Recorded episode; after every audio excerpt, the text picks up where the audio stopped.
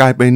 ข่าวกระแสรายวันไปเลยทีเดียวนะครับสำหรับการเลิกจ้างพนักงานล็อตใหญ่จากบริษัทเทคโนโลยีในซิลิคอนวัลเลย์เองนะครับบริษัทใหญ่ๆนะครับไม่ว่าจะเป็น Microsoft Google Meta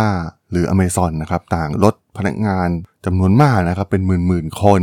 จากภาวะปัญหาเศรษฐกิจที่กำลังชะลอตัวนะครับแต่ว่าเรื่องราวเหล่านี้เนี่ยมันเกิดขึ้นกับบริษัททางด้านเทคโนโลยีอีกแห่งหนึ่งอย่าง Apple น้อยมากๆนะครับแล้วเรื่องราวเรื่องนี้มีความน่าสนใจอย่างไรไปรับฟังกันได้เลยครับผม You are listening to Geek Forever Podcast. Open your world with technology. This is Geek Monday.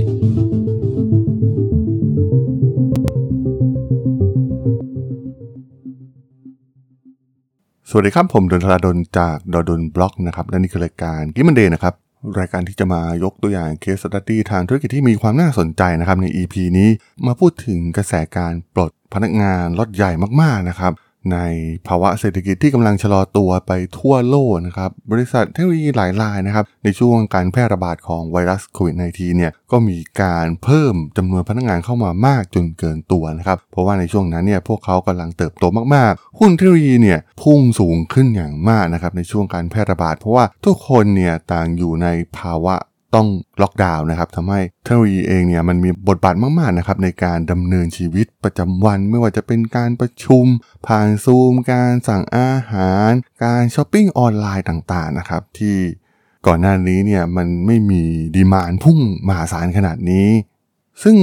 เราจะเห็นข่าวไปแทบจะทั่วทุกมุมโลกนะครับบริษัททางด้านเทคโนโลยีส่วนใหญ่ของโลกเราเลยก็ว่าได้นะครับทั้งซิลิคอนวัลเลย์ในเอเชียในประเทศจีนเองก็ตามนะครับก็พยายามปรับลดจำนวนพนักงานลงไปนะครับ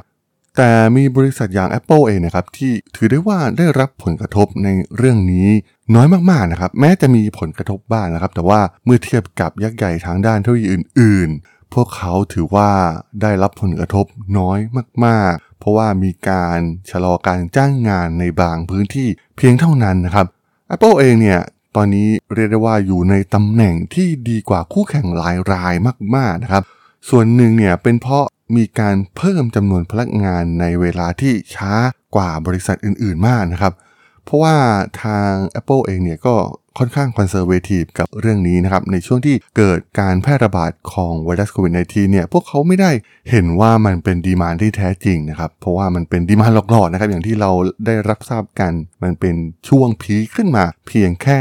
2-3 ปีในช่วงการแพร่ระบาดเมื่อทุกคนเนี่ยเริ่มกลับไปใช้ชีวิตปกติดีมานด์ที่เกี่ยวกับทางด้านเทคโนโลยีไม่ว่าจะเป็นการสั่งซื้อสินค้าออนไลน์การจัดส่งอาหารต่างๆนะครับหรือว่าบริการที่เกี่ยวข้องกับการประชุมออนไลน์การทำงานออนไลน์ต่างๆเนี่ยมันก็เริ่มลดจำนวนดีมานด์ลงไปซึ่งเมื่อเทียบเป็นตัวเลขออกมาจริงๆนะครับในช่วงสิ้นปีก็ประมาณเดือนกันยายนปี2019ถึงกันยายนปี2022พนักงานของ Apple เนี่ยเพิ่มขึ้นประมาณ 20% เป็นพนักงานประจำประมาณ 164,000 คนนะครับในขณะที่เมื่อเทียบกับช่วงเวลาเดียวกันนะครับพนักงานของ Amazon เพิ่มขึ้น2เท่า Microsoft เพิ่มขึ้น 53% บริษัทแม่ของ Google อย่าง Alphabet เพิ่มขึ้น 57% และ Meta เจ้าของ Facebook เพิ่มขึ้นสูงถึง 94% โอ้โหแต่ละบริษัทเนี่ยเพิ่มจำนวนพนักงานสูงขึ้นมากๆนะครับ Apple เองเนี่ยก็เน้นไปที่พนักงานขายปลีกนะครับที่มีจำนวนถึง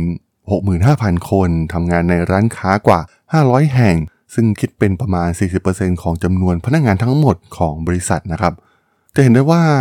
Apple เองเนี่ยได้รับผลกระทบในสิ่งเหล่านี้น้อยมากๆนะครับ Alphabet เองกลายเป็นบริษัทเทคโนโลยีที่ประกาศปลดพนักงานเยอะที่สุดนะครับมีแผนปลดพนักงานถึง 12,000 ตำแหน่งซึ่งเป็นการปรับลดพนักงานครั้งใหญ่ที่สุดของบริษัทอื่นๆทั้ง Amazon Microsoft และ Meta นะครับปลดพนักงานมากกว่า 200,000 คนนับตั้งแต่ปี2022ที่ผ่านมาธุรกิจหลักของ Apple เองเนี่ยก็เรียกได้ว่าแข็งแกร่งนะครับแม้กระทั่งในภาวะเศรษฐกิจถดถอยเองยักษ์ใหญ่ทางด้านเทคโนโลยีอื่นๆนะครับประสบปัญหาท่ามกลางการชะลอตัวโดยเฉพาะในตลาดโฆษณาดิจิตอลอีคอมเมิร์ซและตลาด PC เองนะครับในไตรมาสเดือนกันยายนที่ผ่านมานะครับ Apple รายงานยอดขายในธุรกิจที่สำคัญที่สุดของบริษัท นั่นก็คือสินค้าอย่าง iPhone นั่นเองนะครับหลังจากที่มีการประกาศเปิดตัว iPhone 14 โดย iPhone เนี่ยมียอดขายเพิ่มขึ้น 9.7% จากปีก่อนหน้านะครับสร้างรายได้ 42,600 ล้านดอลลาร์ซึ่งเป็นตัวเลขที่สูงกว่าที่นักวิเคราะห์คาดการเอาไว้ในขณะที่รายรับโดยรวมเนี่ยเพิ่มขึ้น 8% จากปีก่อนหน้านะครับซึ่งอยู่ที่ 91,100 ล้านดอลลาร์ทีมคุกเองที่เป็น CEO ของ Apple ก็ได้ออกมากล่าวนะครับว่าบริษัทของพวกเขาเนี่ยก็ยังไม่เห็นข้อมูลใดๆนะครับที่บ่งชี้ว่าปัญหาเรื่องเศรษฐกิจชะลอตัวทั่วโลกจะมีผลกระทบกับยอดขาย iPhone ซึ่งก็ต้องบอกว่าแม้ iPhone รุ่นใหม่อย่าง iPhone 14 เนี่ยมันจะไม่มีอะไรที่ดูว้าวมากนะครับแล้วก็ได้รับคำวิจารณ์ในแง่ลบก็ค่อนข้างเยอะนะครับแต่ว่าเมื่อมาดูยอดขายเนี่ยแสดงว่าพวกเขาแทบจะไม่ได้รับผลกระทบจากยอดขายเลยด้วยซ้ำนะครับแถมยังเติบโตเพิ่มขึ้นไปอีกด้วยการเปลี่ยนแปลงรูปแบบการขายนะครับมีโมเดลรุ่นพรีเมียมก็คือรุ่นโปรขึ้นไปนะครับรวมถึงรุ่นร่างอย่าง iPhone 14 ธรรมดาก็ทำให้กลุ่มผู้บริโภคเนี่ยเอียงไปทางรุ่นโปรมากกว่านะครับเพราะว่ามาพร้อมกับกล้องและชิปที่ดีกว่าเดิมมากๆนะครับซึ่งทำให้ iPhone Pro คิดเป็นยอดขายราวๆ 60% ของยอดขาย iPhone 14 โดยรวมนะครับและที่สำคัญมันสร้างกำไรได้สูงมากๆด้วยนะครับเพราะว่า Apple เองเนี่ยได้เพิ่มราคาขายในส่วนของ iPhone โดยเฉพาะในรุ่นท็อปๆนะครับพวกเขาสร้างกำไรได้เพิ่มขึ้นยอดขายที่มีความแข็งแกร่งมากๆของ iPhone รุ่น Pro นะครับก็เป็นการชดเชยยอดขายที่ลดลงของ iPhone โดยรวมนะครับแล้วก็ที่สำคัญราคาเฉลี่ยของ iPhone ที่สูงขึ้นผู้ใช้ส่วนใหญ่นะครับก็เริ่มที่จะปรับเปลี่ยน iPhone รุ่นใหม่กันในปีนี้นะครับราคาเฉลี่ยของ iPhone เนี่ยเพิ่มขึ้นเป็น954ดอลลาร์ต่อเครื่องนะครับในไตรมาสล่าสุดของบริษัทเพิ่มขึ้นจาก783ดอลลาร์ต่อเครื่องในไตรมาสเดือนกันยายนปี2019นะครับซึ่งเป็นการก้าวกระโดดที่ถือว่าน่าสนใจมากๆและทำให้ Apple เองเนี่ยสามารถสร้างกำไรได้เพิ่มมากขึ้นนั่นเองและที่สำคัญนะครับทีมคุกยังมองเห็นอนาคตในธุรกิจบริการของบริษัทนะครับทีมคุกเนี่ยมีความสามารถในการรีดเค้นประสิทธิภาพขององค์กรรีดรายได้จากหน่วยงานต่างๆโดยเฉพาะกับธุรกิจบริการเองที่สามารถสร้างรายได้ 19,200 ล้านดอลลาร์โดยเป็นการเพิ่มขึ้นประมาณ 5% จากปีที่แล้วนะครับและ Apple เองเนี่ยก็ได้ขึ้นราคาบริการสตรีมมิ่งไม่ว่าจะเป็น Apple Music Apple TV Plus นะครับซึ่งสามารถช่วยเพิ่มรายได้จากการให้บริการเพิ่มมากขึ้นด้วยในตลาดประเทศจีนเองนะครับยอดขายไตรมาสเดือนกันยายนอยู่ที่ 15,500 ล้านดอลลาร์นะครับเพิ่มขึ้น 6% จากปีก่อนหน้าแต่ก็ต้องบอกว่าไม่ใช่ว่าทาง Apple เองเนี่ยจะไม่ประสบปัญหาเลยซะทีเดียวนะครับผลประกอบการที่จะเปิดเผยในไตรมาสล่าสุดในวันที่ 2 กุมภาพันธ์นี้อาจจะมีผลประกอบการที่ลดลงก็เป็นได้นะครับเพราะว่าพวกเขาเผชิญกับความท้าทายด้านการผลิตโดยเฉพาะในประเทศจีนซึ่งนโยบายซีโร่โควิดเนี่ยก็ส่งผลกระทบต่อ Apple เป็นอย่างมากนะครับนั่นเองนะครับแม้ Apple เองเนี่ยจะไม่ได้ประกาศการปรับลดพนักงานลดใหญ่เหมือนบริษัทเทคโนโลยีอื่นๆนะครับแต่ว่าพวกเขาทำแบบเงียบๆนะครับผ่านการรีโลเคทพนักงานเองโดยที่บริษัทก็ปรับปรุงอะไรหลายๆอย่างนะครับลดสิทธิพิเศษต่างๆที่บริษัทยักษ์ใหญ่ทางด้านเทคโนโลยีส่วนใหญ่ในซิลิคอนวัลเลย์มี Apple เองเนี่ยไม่มีอาหารกลางวันฟรีให้กับพนักงานในแคมปัสของบริษัทนะครับซึ่งแตกต่างจากบริษัทเทคโนโลยีขนาดใหญ่อื่นๆไม่ว่าจะเป็น Google หรือว่า Meta นั่นเองซึ่งทั้งหมดทั้งมวลเนี่ยเราจะเห็นได้ถึงวิสัยทัศน์ของผู้นำด้วยนะครับว่าทีมคุกเนี่ยค่อนข้างเป็นผู้นำที่